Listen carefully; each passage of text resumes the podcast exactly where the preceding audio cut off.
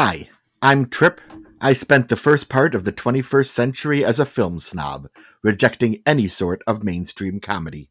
And I'm Ross. I'm slowly, film by film, taking Tripp through the films he sadly dismissed or smartly avoided until now. Welcome to A Trip Through Comedy, a podcast examining studio comedies from around the turn of the century. Tripp, our exit today has us trying to bring down the Nixon White House and uncover the truth about Watergate. This week, we are talking about the film Dick, written by Andrew Fleming and Sheryl Longin, and directed by Fleming. The film centers around 15 year olds Betsy and Arlene. Arlene happens to live in the Watergate Hotel, and one night, the two of them stumble upon the Watergate break in occurring while going out to mail a letter. The next day, while on a field trip to the White House, they are recognized by none other than G. Gordon Liddy, whom the pair bumped into the night before. While being interrogated by H.R. Haldeman, Arlene calls over Checkers, the Nixon family dog, and the two girls immediately start bonding with him. This leads to Richard Nixon himself coming in, and in an attempt to keep these girls in his good graces, based upon their possible knowledge, offers them the job of official White House dog walkers. Betsy and Arlene then become more entangled with the events of the White House, including peace talks with Russia and the end of the war in Vietnam, all with the help of some, let's say, special cookies called Hello Dollies. However, both start to discover that their new pal Dick may not be as good of a guy as he seems to be. As the Watergate scandal starts blowing up, Betsy and Arlene discover that Nixon may be a lot more intimately involved, and more importantly, he may not also really love checkers. This leads to Betsy and Arlene helping those muckraking journalists Bob Woodward and Carl Bernstein get information about the White House's involvement in the Watergate break in, thereby becoming the infamous informant, Deep Throat. In the end, Nixon resigns the presidency as he is flying away. Betsy and Arlene give him a signed send off. So, Tripp, you're a Watergate scholar.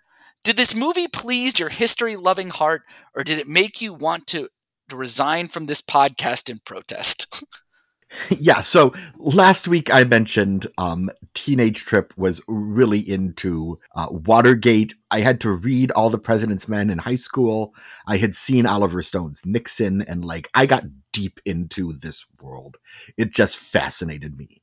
So there is something, this movie is something of a miracle, I think, because I don't know how this movie gets made. I don't know why this movie gets made, but to me in 1999, it seemed like it was made in some sort of cryogenic bubble for Tripp Burton. We are going to make a wacky comedy that I sat in the audience with other teenagers and was laughing hysterically at jokes that no one else got. Because if you don't know who the White House plumbers are, you're not going to get all of these jokes. And so it's a weird little movie, but I love this movie, Ross. I find this movie so delightful and so wonderful. And coming back to it 20 some years later, I think it's even smarter than I remembered it being. So does it hold up to you, non Watergate expert Ross? so I, I also, you know, my I am a history buff myself, and I do mm-hmm. love this specific time in history. Um, I actually didn't see this movie until this year for the first time, and I rewatched it again for this podcast. The way I would describe this movie, and I, I want to be clear, this is not a pejorative way I'm using this. It is very silly. It's mm-hmm. very silly, and with that, comes so much, I think, you know, the first time I watched it, I would say I was a bit disappointed. And I think it's because it got built up so much to me because this has become such a cult movie. People have really, it didn't do well at the box office. No. And it's been a movie that, especially as it stars, mm-hmm. became much bigger even it has been a movie that people kind of cite and and bring back to. So so you came to this movie in my shoes where yeah. you hadn't seen it for 20 some years and all of your friends like me keep telling you this movie is brilliant and this movie is hysterical and now you finally watch it and it's like eh yes Okay. I will say though, rewatching the roles are flipped this week. Everybody. Exactly. There we go. Let but me explain say, to you. but I will say this. So I rewatched it again yesterday because I was like, you know what? I, have seen it now 1st mm-hmm. time. And I will say the second viewing, I I was more enjoying it. And I think it's because I knew kind of what I was expecting more. Mm-hmm. And I caught more of the silliness. But I also would say I think what this movie does extremely well is have a real care and love for its two female protagonists in that they are teenage girls. There's Mhm. so many small things about their friendship and how they interact that is so adorable and Yeah. funny and sweet.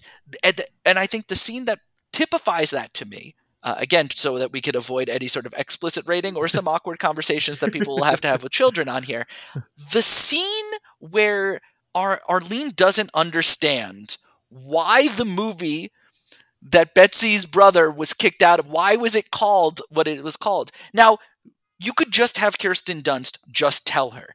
But in mm-hmm. a sweet and such an adorable teenage girl moment, she still feels compelled, even though they are the only two people in the room, to whisper it to her. She has to whisper to her to explain Yes. what that means. And we just hear enough of the whispering to get what she's saying, but we don't hear all of it. And it is it is such a perfect a perfect moment right and there. and that's the encapsulation of that of the two of their performances and interactions in this movie. It is so well done about how the two of them are. And by the way, the two of them are some of our finest actresses Yeah, currently and working. it it plays into what I keep saying too of like by getting really great actors in these central roles I feel you do really get that um, more than maybe some of the other high school movies we've watched where they've cast more personalities or looks versus I'm going to actually cast a really great actress in this role. This movie does not work if it is not Kirsten Dunst and Michelle Williams giving real honest performances throughout this whole movie. And they're young too. I mean, Kirsten Dunst, when this movie comes out, is 17. Michelle Williams is 19. So they are now again. They're playing 15. They're playing a little Yeah. younger.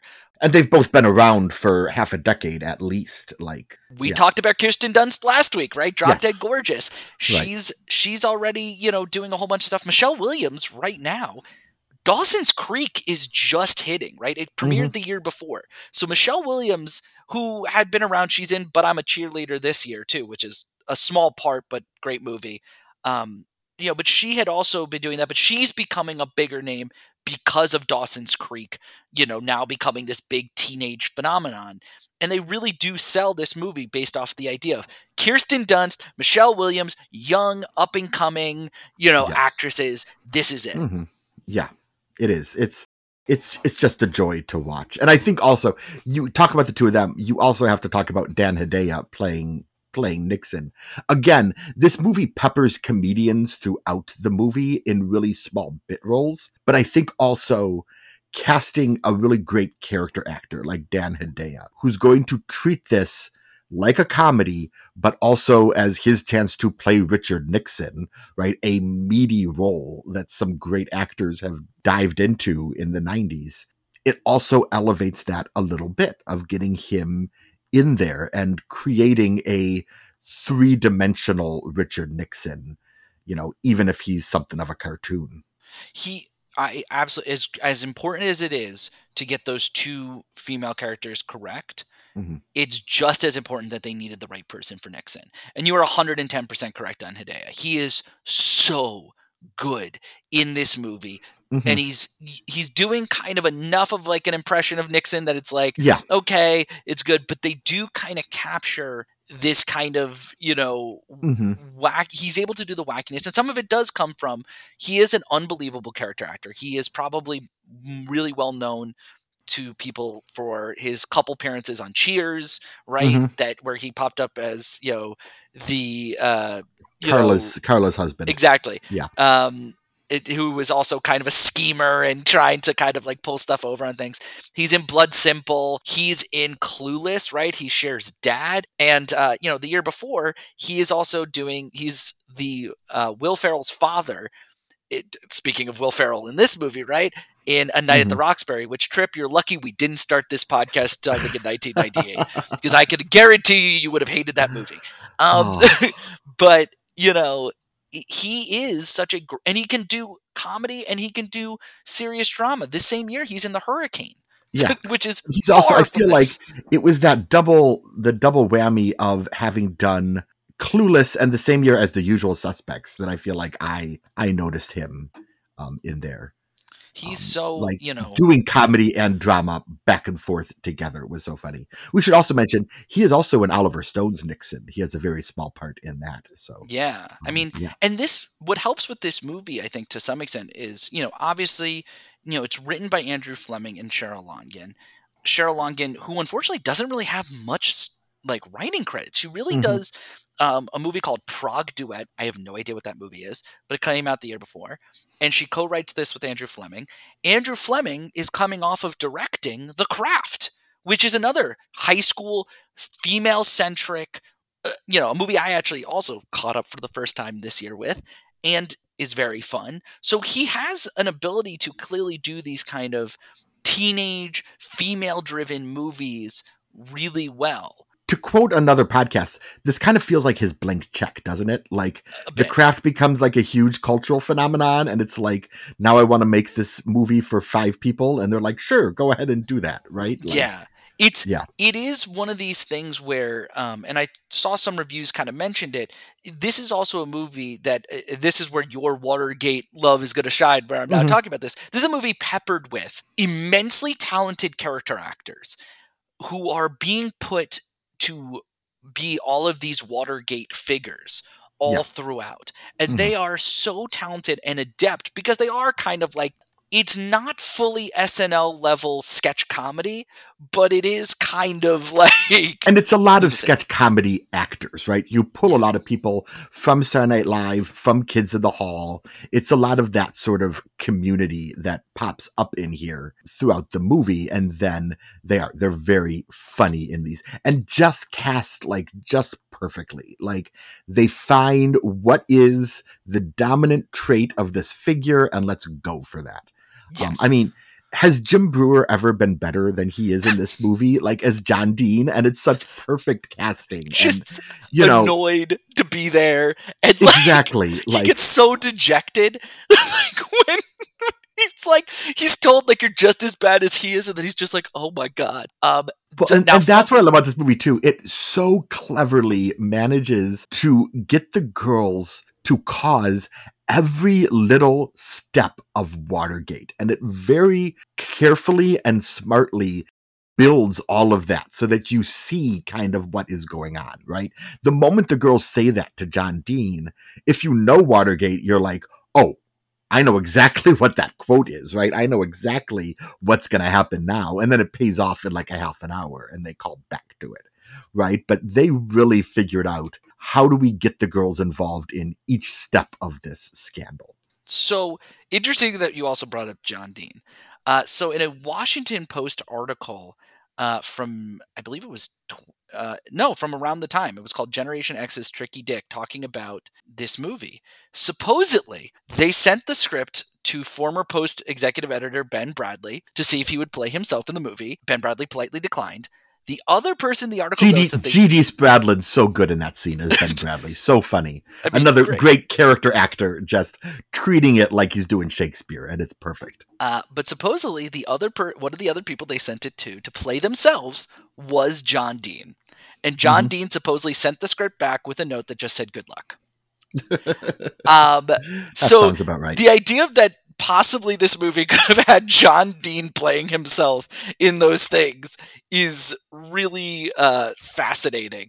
It, it, Uh, Ben- it Ben would have fit into the huge meta bit of this film so so Oh, well. Absolutely. I'm glad that it I'm glad that it didn't happen, but yeah. Oh yeah, because we get we get great performances, but it is Yes. a fascinating idea that they they had this idea of maybe trying to pepper the original people kind of in this, and I think they also towards the end they really do kind of even through all the zaniness and the silliness in this movie, they do kind of then capture that like you know, look, Nixon's doing this to an end, right? Mhm. Like this is all like eventually like his kind of true nature kind of shows through eventually to these kids as you know it goes but it's it, it is it is not it is not a Nixon redemption story in No. the least. Which you know when Oliver Stone's Nixon came out, people were very divided on that movie. Like, is he being too kind to Nixon? Is he being too harsh to Nixon? You know, and I think that's a thread kind of through the 90s, right? Nixon passes away in 94. There's a whole bunch of questions of, you know, do we need to honor the accomplishments that he made? Do we need to focus on the way that he denigrated the presidency? And th- this movie falls falls fairly in line with Nixon, not good guy. No. And, Yes. you know, which kind of surprised me rewatching it that they kept like the anti Semitism part of it in there. which I was exactly. like, whoa, I forgot that. Like, and I watched this even like a couple of months earlier, and I'd Yeah. forgotten that they kept that Mhm. part in there. But, Yeah. you know, it's. Mm. They are kind and of. even even Nixon's greatest his greatest accomplishment, right, is opening up China and and strengthening ties with Russia, right? That's what like anybody who's going to point to Nixon a good guy. The girls are responsible for that too. Like it's not Nixon who Yeah. makes good with Russia, it's the girls and the pot cookies. And I'm going to come back to that uh, in a little bit. Abs- absolutely. You've you've set me up, Ross. So, can I now make my case as to why I really think this is one of the best movies we've watched on this podcast so far? Go for it. Because I think this is one of the ultimate smash the patriarchy movies. Because this is a movie about two young girls who wander into what the height of the patriarchy, right? The Nixon White House is nothing but a whole bunch of white men who in this movie and maybe in real life are a whole bunch of idiots, but they all think they're brilliant, okay? And they all think they are better than everybody else. And by doing nothing more than just being girls, they bring the entire thing crashing down, right? That they why do the Watergate burglars get caught? Because the girls put tape on the door so they don't get caught getting, you know, uh sneaking back in in the middle of the night right? Why they're just knocking on doors and they stumble into the shredding right? They want to scrapbook and so they keep important documents along the way. We even get the name deep throat because it's a silly inside joke about a sex act that they think is you know gross and funny. And so my favorite part of this that i didn't really realize till i watched it this time is every time they get caught in any sort of dilemma and they're cornered and you're wondering how they're going to get out of this? They just scream and run. And the men have no idea how to handle it.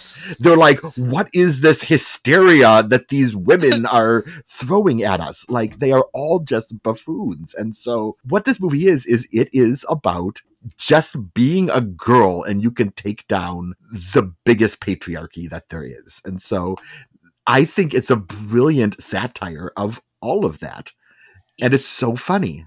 it's it is very funny and i think it is i think your point is very well taken i think it is a very kind of interesting thing that they are underestimated at every turn hmm and yet i would also say what's so fascinating about the movie is right so the reason we find out that they have their identities have been protected is not because right because again in 1999 we did not know who deep throat still was right deep Right, throat yeah. doesn't get revealed i think for several years later Yeah, like Um, the mid 2000s. yeah that it was mark felt Mhm. um, but this movie because of how it is the reason they do it is not to protect the identity it's not because these girls ask for it Yeah. it's because woodward and bernstein are so embarrassed that the idea that this whole thing is brought Oh. down by two teenage girls so Yeah. while it is this breaking the patriarchy idea I also Mm-hmm. don't think it's fully a fantasy in the idea of like, and then everything was great. It's like in the end, still their contributions are covered up,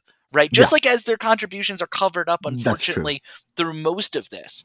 Yeah. It is the idea We can't we can't end. admit we can't admit that it's the girls who did our job for us. Exactly. Um, If we can't admit And- that it is it is really this movie that does such a fascinating job again of how teenage girls operate how they you know Mhm. do this and they are not the sharpest people they, they admitted at one point it's like they're we're being treated like stupid teenage girls and kirsten dunst goes but we are stupid teenage girls and Like- I, I know I know that there's complaints about it that the movie treats them as such dumb blondes. And first off, I don't think they're as dumb always as it seems. Like no, it definitely shows that they are naive and they are learning along with it and they're figuring out these problems, right? But that's also part of everybody in this movie is dumb, right? Everybody in this movie is comically stupid. Yes. Um, th- the men, the women, Woodward and Bernstein, like they all just a lot, like nobody is good at what they do in this movie, I- which is where the satire comes in. And so the movie doesn't work if they are these two brilliant honors students figuring out Watergate. The movie works because it's everything falls apart on just a whole slew of accidents and happenstance. well, it's their naivete that gets them in everywhere. Mhm. It's because of the fact that Richard Nixon, when he initially sees them, goes, "Oh, these are just two teenage teenage girls. Love me. Noted lover. Like, like obviously teenagers, new known fans of Richard Nixon. Yeah, exactly. But like that's the kind of thing of this movie. So I think if they are, as you said, like honor students and these brilliant sharp minds, they're mm-hmm. not getting everywhere they're going, and they're not getting No. the access that they get. It's because they genuinely seem, which is why this movie is also so sweet, is they genuinely seem like these two girls that are just they just want you know they Yeah. are adorable and they're nice and they're everything, and it just like they happen to luck themselves into these things, and then you know learn also as it's going on. And if the movie is playing to teenagers in 1999 who don't really know the whole story of the Watergate, right? They have to kind of discover all of it along with us, right? They can't be ahead of us. You Yeah. know, they have to be along with us unraveling all of this. and it's a comedy and i think the Yeah. comedy allows for the fact that they are you know you need them to kind of be naive to get like some of the great jokes that come into this so yeah i i absolutely agree I Um, also think so. I, I have more theories, Ross. I have more Go. more to say here, um, and that is because I don't think this movie is talked about enough. Also, in the context of the time, Mhm. so I I did some timeline digging. Um, they filmed this movie in the summer. I'm sorry, April to June of '98. They're filming Okay. this movie. Okay, Yep. a year before it comes out. The Lewinsky scandal breaks in January of '98 and it's about late summer, right after the movie is done filming. So they're probably editing and putting it together. That like Monica Lewinsky comes out and some of the details start falling into place, right? The blue dress and the testimony and did Clinton lie under oath? Like that all comes out. So the movie is being made in this time where A, the entire country is just punching down on Monica Lewinsky. And there are some great stories out there if you want to learn about this and the way that we treat her, right? But this whole, maybe the prime example of the patriarchy destroying a young woman, a naive young woman. And I think you can see some parallels between um, Michelle Williams in this movie, Arlene, and Monica um, in the way that like they are drawn into the power of this president and the way that they are able to, you know, f- Arlene falls in love with Richard Nixon in this Yes. movie, right? He becomes her new, and there is definitely a sense of Monica Lewinsky was really kind of pulled into the charm of Bill Clinton through all of this. And Monica's not that much older than these girls, right? She's in her early 20s yes when all of this happens. She's an official intern, not a secret youth advisor, but still, you get the same idea. And there's something of a wish fulfillment, I think, in this movie. And by the time it comes out, like they're able to do what I think a lot of supporters of Monica Lewinsky at the time maybe wish that she had been able to do, right? And that is kind of fight back and punish the person who really made her life miserable. So I don't know if that context was obviously the film was written before we found out about all of this, right? Mhm. That I don't think the film was made as a um reaction to the Lewinsky scandal, but there is definitely, I think, this movie is influenced by that and plays into that, whether knowingly or not, when you see it in 1999 and when you see it today. I think you know you were asking why now, kind of for this movie, right? Like, Yeah. how did the studio do it? I think you've just hit on why now. Mhm. I think I think this gets greenlit I think this ends up being pushed like it does, and I think it, they think that they have a bigger hit than they maybe did, unfortunately, mm-hmm. because yeah. this was now a thing of like, you know, we've got this kind of like uh, the, all of this stuff happening we maybe have like a movie that kind of deals with this yeah and again you you also have people attached that in 1999 they sold kirsten dunst and michelle williams and mm-hmm. they were trying to get a you know a teenage boy audience with the idea of like oh too cute you know well and i'm staring at i'm staring at the poster right and it's yep. them in the american flag halter tops and Daisy Dukes, right? That they make yeah. at the end of the movie, right? It's definitely playing up that well, side of things. And of course, you know, the name of your movie is Dick.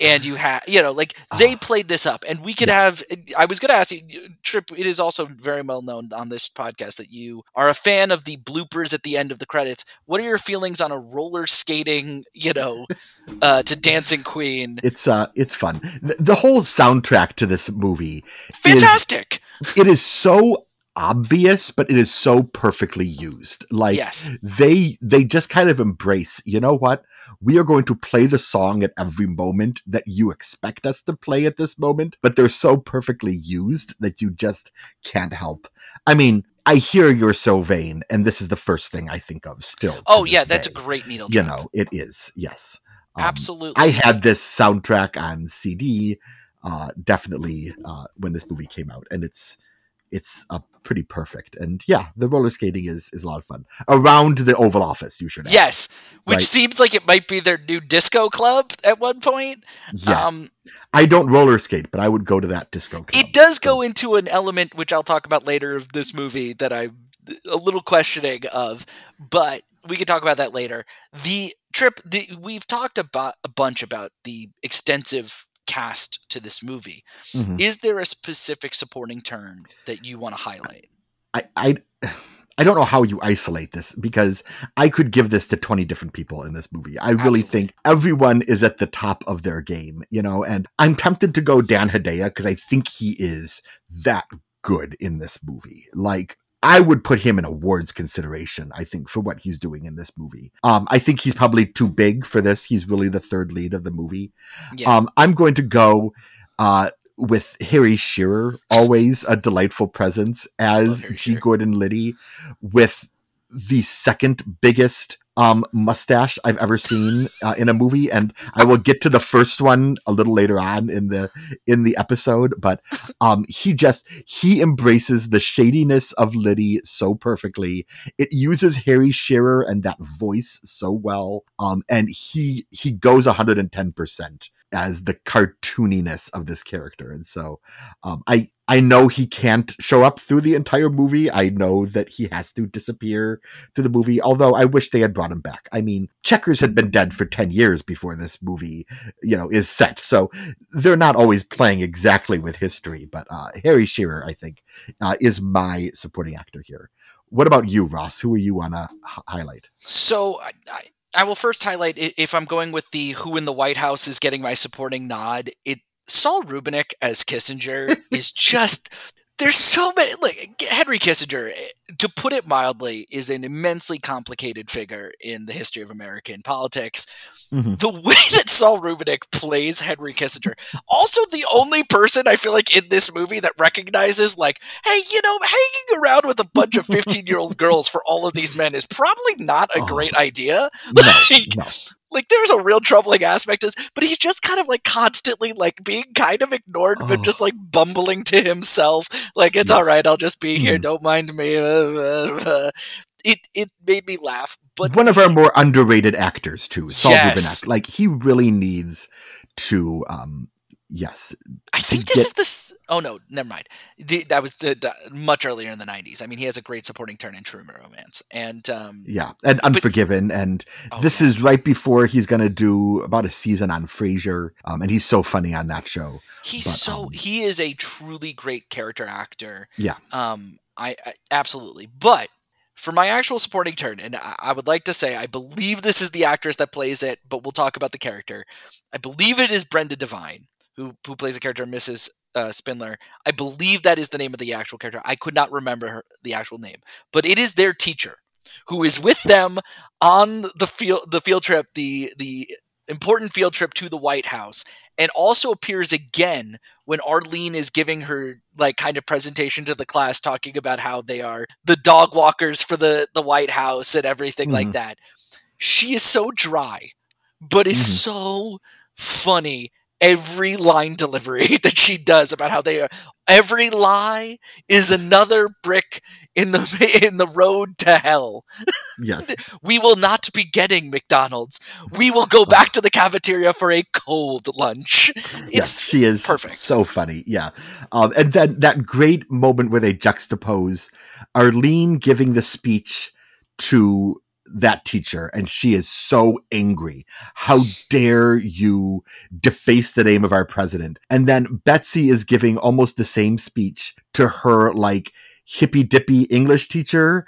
And he is like so supportive of like all this craziness that she has spewing out is just, um, it's a great dichotomy, but she is really funny. Oh yeah, absolutely. Yeah. It's, it's mm-hmm. very, very fun. Uh, Tripp, you, you obviously very much adore this movie. Mm-hmm. Is there a specific moment you want to highlight in terms of funniest? Like I think of this movie, and one of the first things I always think of is Ross set up earlier that there is um, they keep bringing these cookies to the White House that are Hello Dolly's, which is her mom's special recipe of cookies.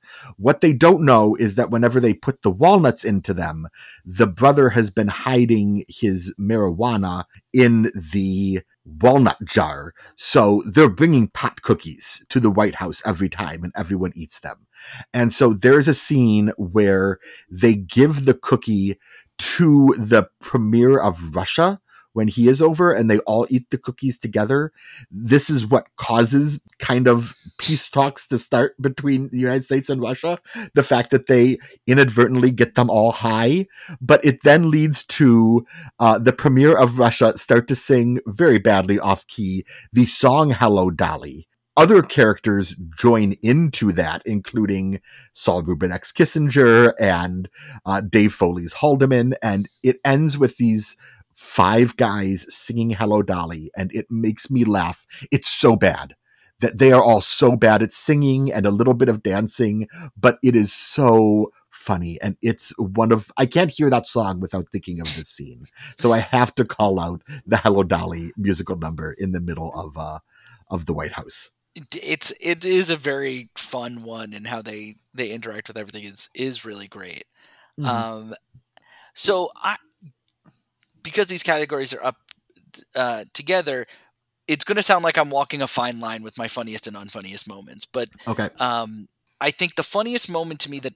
got me giggling and and think because i do think it's more i would say chaste in like mm-hmm. what a teenage girl would imagine like for some reason some like romantic thing the dream that arlene has with dan hedaya uh, uh, like this romantic dream of nixon is so oddly like it's like a romance novel chastity of like yep. even to the point where she goes what about pat your wife don't worry she knows and understands it's like even in her dream she has to ask for permission and yes. it's like look there's a sand castle that we built of the white house, white house. and, and he's riding the horse up and down the beach like it is yeah just the idea of Richard Nixon, like this is the dream you have of Richard Nixon, yes. one of our most despicable presidents. Like it's yeah. just, it's so funny, and the whole plot line.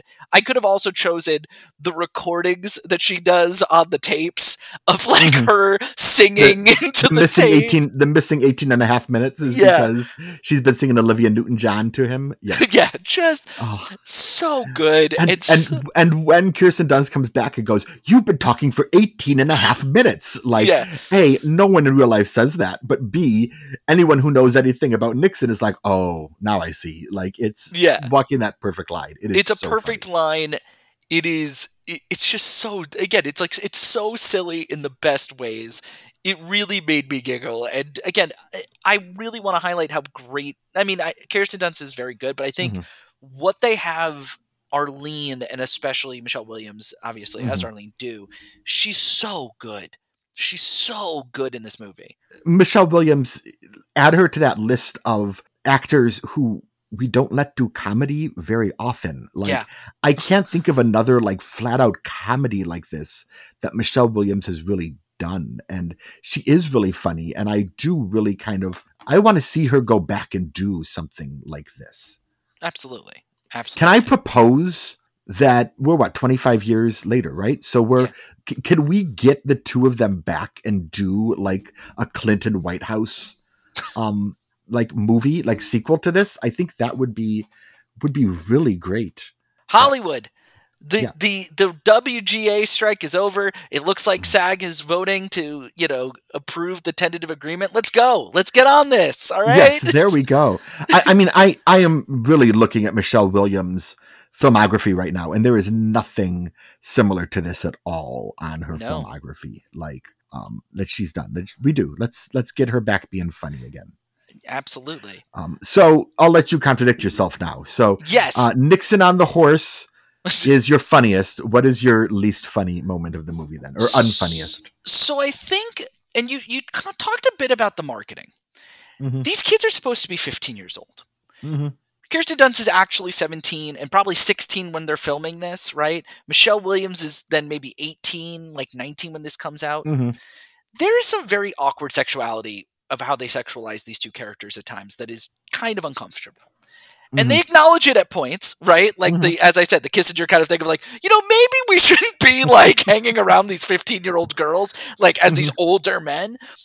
But there's a scene like where Kirsten Dunst's plan is to like try to seduce a secret service officer. I mean, Mhm. there's the thing which to me was like super uncomfortable. At the end of the movie, during that roller skating, the last actual image of the movie is the 2 Mhm. of them in those like kind of halter tops going on, you know, they have these like big lollipops that all say dick on them and they're all licking and you're looking at this going like this is uncomfortable Mhm. it's a little bit kind of like you're trying to sell like a and again these characters are supposed to be 15 like Mhm.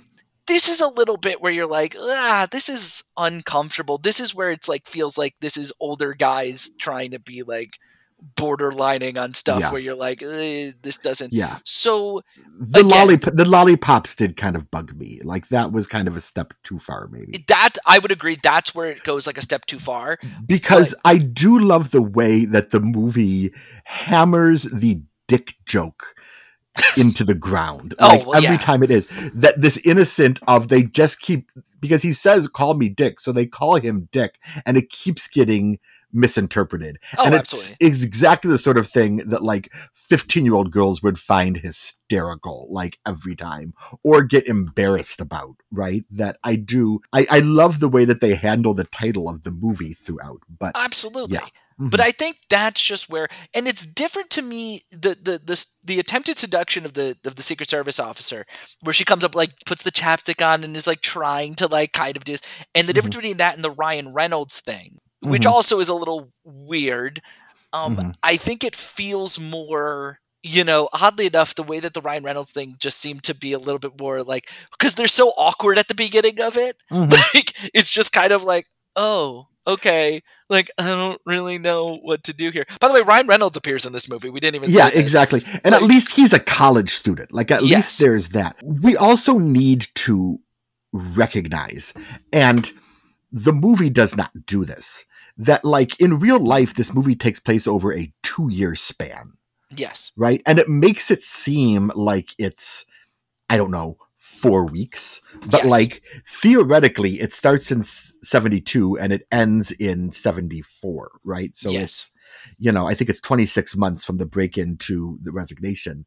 And so, like, theoretically, by the time they get to the Ryan Reynolds stuff, they're 17, Yeah. right? They're maybe closer. I don't know if the movie does a good job of explaining that to No. us. Or if this is in the pseudo history world of the movie, it just all takes place in like it takes months. place in yeah, in like a couple but- months is what it seems like. But So yeah, that's exactly. that's a failure of the movie. But Mhm. to me, again, and it's a small part. It's just Yeah. that's where it gets a little kind of like.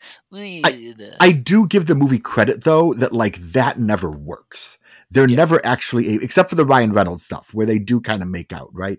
But like the security guard does not fall for that, right? no. The way they get through to the security guard is that they give him the pot cookies, and that's what gets them. Oh in. no, I think eventually Henry Kissinger comes down oh. and goes, "Oh, I recognize them. I know them." Again yes. and again, immediately because goes. They, but, yeah, but because they have to sneak, because they have to sneak in on the tour, right? Yes. But then they they get in the security guards' good graces because you see the security guards later on, and they're like, "Do you have the cookies?" And so, you yes. know, it's mistakenly getting them high that gets them in the good graces, not the chapstick and yes. any sort of seduction. Yeah. Um. Y- you've talked a lot about Saul Rubinek as Kissinger. I think he's wonderful. I think if there's one thing in this movie that kind of bugs me a little bit, um, is that somehow Henry Kissinger comes off as the one good guy in this White House. Like, and I don't want to get political. Um, we can all talk about where Henry Kissinger's place in history is, but I, I, think we could all agree that he is not the moral compass of the Nixon White House no. in the way that this movie makes him out to be. And so, yes. um, again, the movie lies a lot, but I do watching it again with 2023 eyes, um, I was like, ooh, I don't know if Henry Kissinger should really be the uh, the, the the center of all of this. So yeah, um, absolutely. It's uh yeah. Again, as I said, he's a let's go with complicated complicated figure in American history, and it, some of it is is he and these these are all complicated figures right absolutely every member of the nixon white house is a very complicated figure and i understand this is a flat out comedy. It is a satire. They are you know, taking all of these complicated figures and making them kind of into one dimensional comedic stocks. But, Absolutely. Um, I just don't know if Henry Kissinger's comedic stock of being, you know, the one person to Who recognizes the problem of he said, he says girls. at one point, "Am I the only one thinking in this administration?" or something like that. Like oh, I think he mentions, off as, "Am I the only one who's not seeing that this might not be constitutional or something like that?" Like something when like he's that. talking Yes, about like exactly, fifteen-year-old that. girls Mhm. being around. Yeah, because Henry Kissinger, we know, cared so much about the Constitution. Yes, yes, yes, yes, yes. Of Yes. course. Okay. Um, so, Tripp, our listeners have heard a lot about what we think of this movie, but now it's time for uh, our favorite uh, game in which you try to guess the Rotten Tomatoes and Letterboxd scores for these movies. So, Tripp, 1999, what do you think critics, the average score on Rotten Tomatoes, what do you think that average score is for this movie? I, I would like to think that it was positive. Um, I'm going to say it's like 70%. All right, people shout out your answers or pause the podcast in order to do that. Um, Tripp, you are very close. It Oh, is a seventy-two percent Okay. Tomatoes. Phew, yes. Um, I in- seem to remember positive buzz around this movie when it came out. absolutely. I don't think mean, anyone is as positive as I am about this movie, but I seem to remember that there being some positive. Uh. I would actually say you may not be fully correct on that because Lisa Ooh. Schwartzbaum of Entertainment Weekly gave it an A, supposedly. And as part of it, she said, Indeed, under the sure, unforced direction of Andrew Fleming, Dick combines the comic resources of Saturday Night Live and Kids in the Hall alumni with far greater success than usually results from such alchemy. So, you know, again, talking about that kind of what we talked about, the really strong supporting cast, uh, really helping that and mixing that together. And then I included this one because I feel like you would immensely appreciate it based off of last week's conversation. Yeah. Stephanie uh, Zacharek, writing for Salon.com at the time, wrote Unlike Drop Dead Gorgeous director Michael Patrick Jann, Fleming never bounces jokes off his characters like spitballs or asks us to laugh at their lack of sophistication. Betsy and Arlene's breathless enthusiasm and their surprise at the way a seemingly nice guy like Dick could be so evil are never used to distance us from them. Exactly. Yes, there we go. That is so true. As Um, I I, that. saw that and was like, this is this one I couldn't have said it better myself. Tripp, what you know, the fine, fine users of Letterboxd, what do you think the average score is from them on this movie? Um, I mean, I think it. I would like to think that it's also positive. Um, it sounds like if both you and I are on some way positive about this, um, I'm going to say it's like a three point seven. Let's say Uh, you're a little high. Ah, It is three point four, Okay. so still not terrible, but no, but um, should should be higher. yeah, it's it's definitely a movie though that I think it's it. You know, as we said, this Mhm. did not do well at the box office. It was a movie that had a budget of, according to Wikipedia, thirteen million dollars. So not a very expensive movie, but it only made six point three. And Yeah, so I- it's baffling to me. Like, yeah, it's it's kind of a weird thing that it doesn't it doesn't do as well. Um, it came out the weekend of August 6th, and maybe this is what didn't help it. Here Mhm. are the other movies that come out the same weekend as this. We have a small movie um, that obviously didn't go very far uh, it- by a guy named M. Night Shyamalan called The Sixth Sense. okay. Um, we have But- the remake of the Thomas Crown Affair. Yeah, but I also feel like The Sixth Sense was a movie. I don't know. Did it open at number one that week? It did. It made Okay, twenty six because I remember that movie like building through weeks. Yes. like it became no one was expecting it to be big, and it definitely built through. Oh, absolutely. But this Yeah, this became it was the number one at the box office that weekend. yeah, so it have the sucked Thomas- all the air out of that month. Yeah, and the Thomas Crown Affair comes out this month. Mhm. That's uh, that this weekend, I should say. That's at four. You know, a big Okay. Mm-hmm. splashy remake of a of a classic Steve McQueen movie. Uh, future episode of this podcast, Mystery Men, comes out this weekend at six, and beloved animated movie that also notoriously did not do well at the box office, The Iron Giant. Oh yeah, yeah. The probably a, even a better movie than Dick, but um, yeah. Also about- really bombed and really um, Yeah. also about the past and yes, Yeah. Kind of un- unraveling our mistakes as America. So yeah. Absolutely. So, I mean, any of these movies, by the way, at this time, are you going to go see in a theater?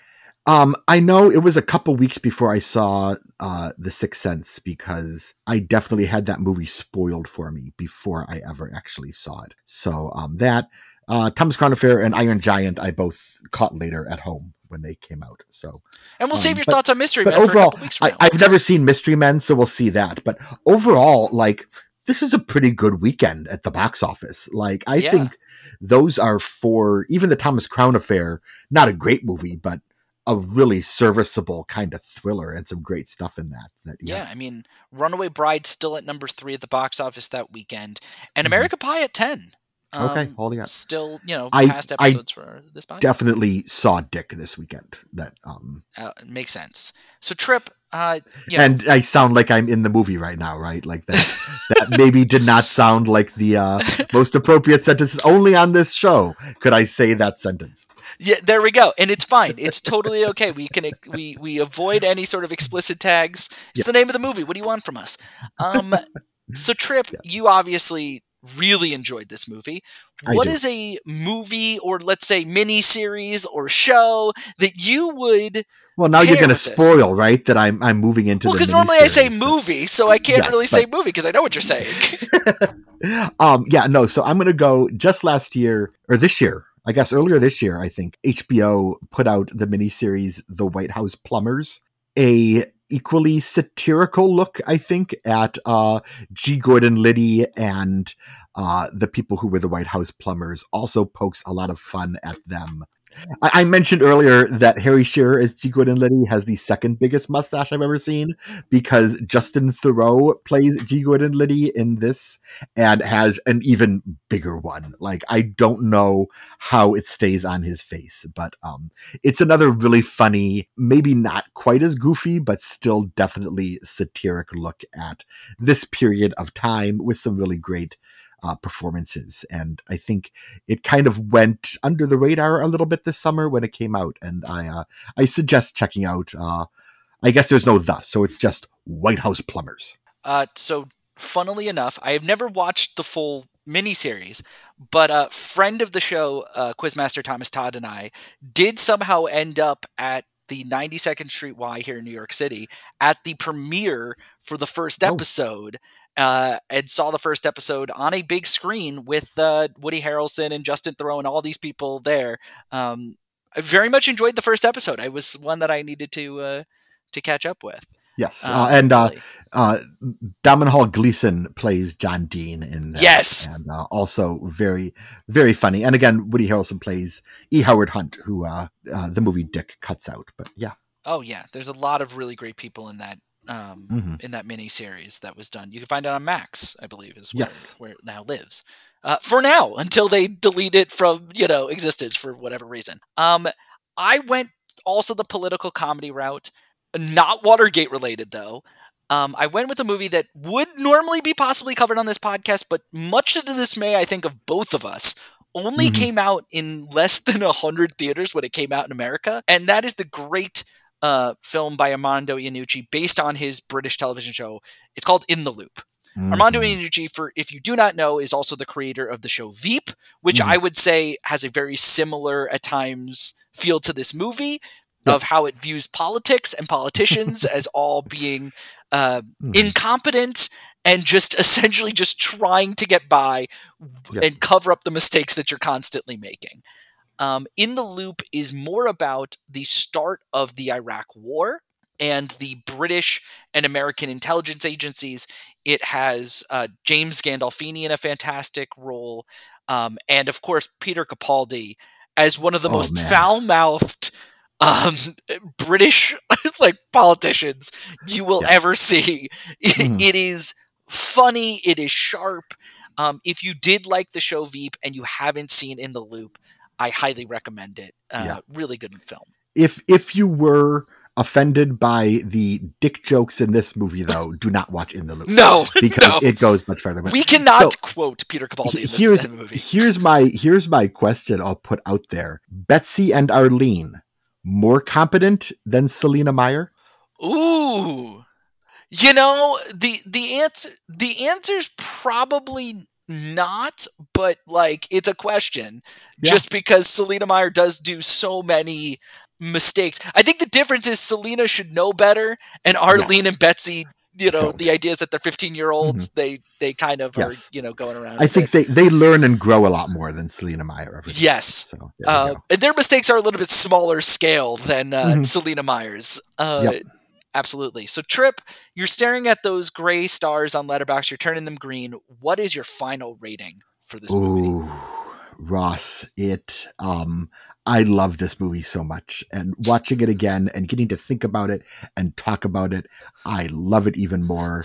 Ross is flashing five five I'm waiting for. I'm waiting for one I- movie on this to get this, and I'm like, I think I, I- think this I might think get it. this might be it, Ross. I think I'm going five stars on on Dick. I think this is just about to me as perfect of a comedy as you can get. So, yeah. I love this, and I'm rooting for it because I wanted one of these to get a Tripp Burton five stars. So I enjoy this movie. For some reason, even on the second watch, while I liked it more, it's just not at like the farthest. I don't know what it is. I, I can't even as much as great stuff as I talked about, and I wonder if as more I watch it, it grows. At the moment, I have it at three and a half. Um, I I would very much recommend this movie. I Mhm. just wonder there's certain parts, especially at the end, it feels kind of rushed. It feels kind of like it kind of drags. And I'd actually argue, and we didn't really talk about the Woodward and Bernstein of it all.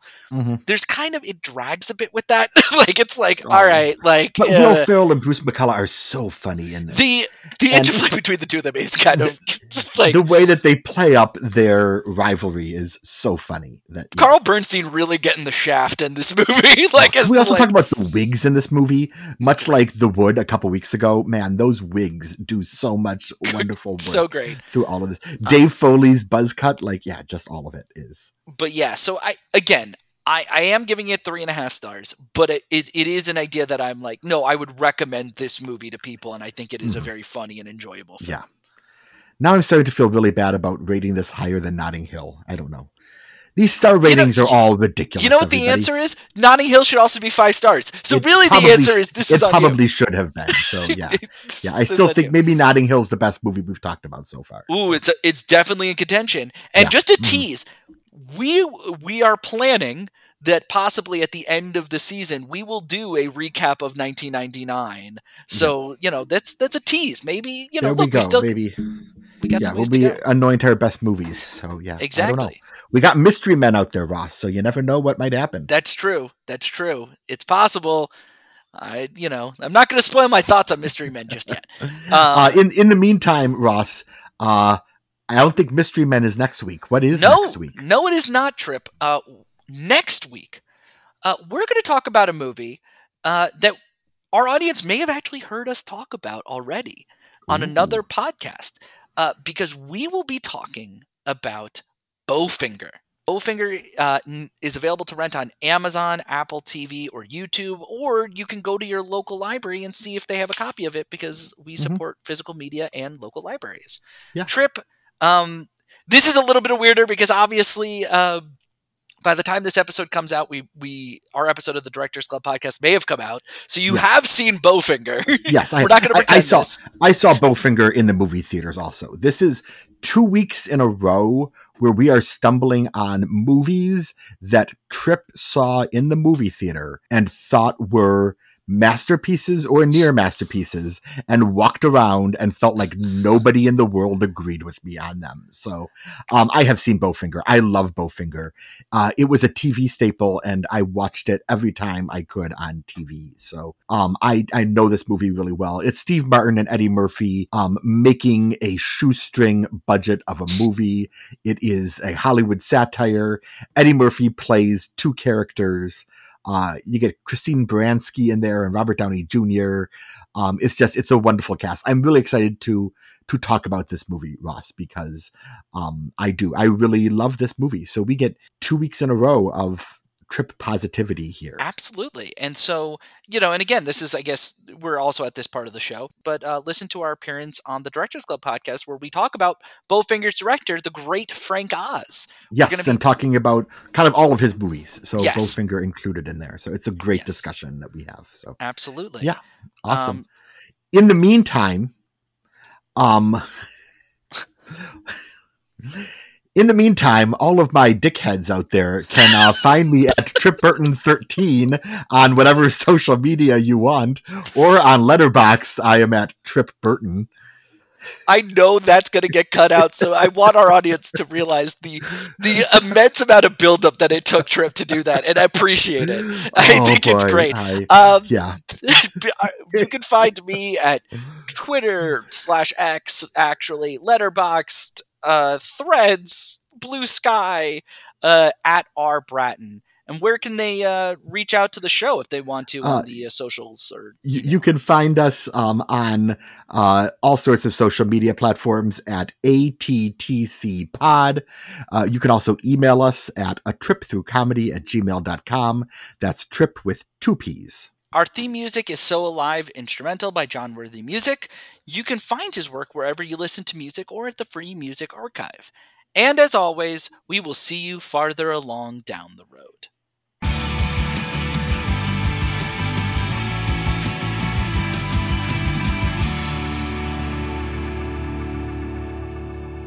And after our tour, we're having lunch at McDonald's.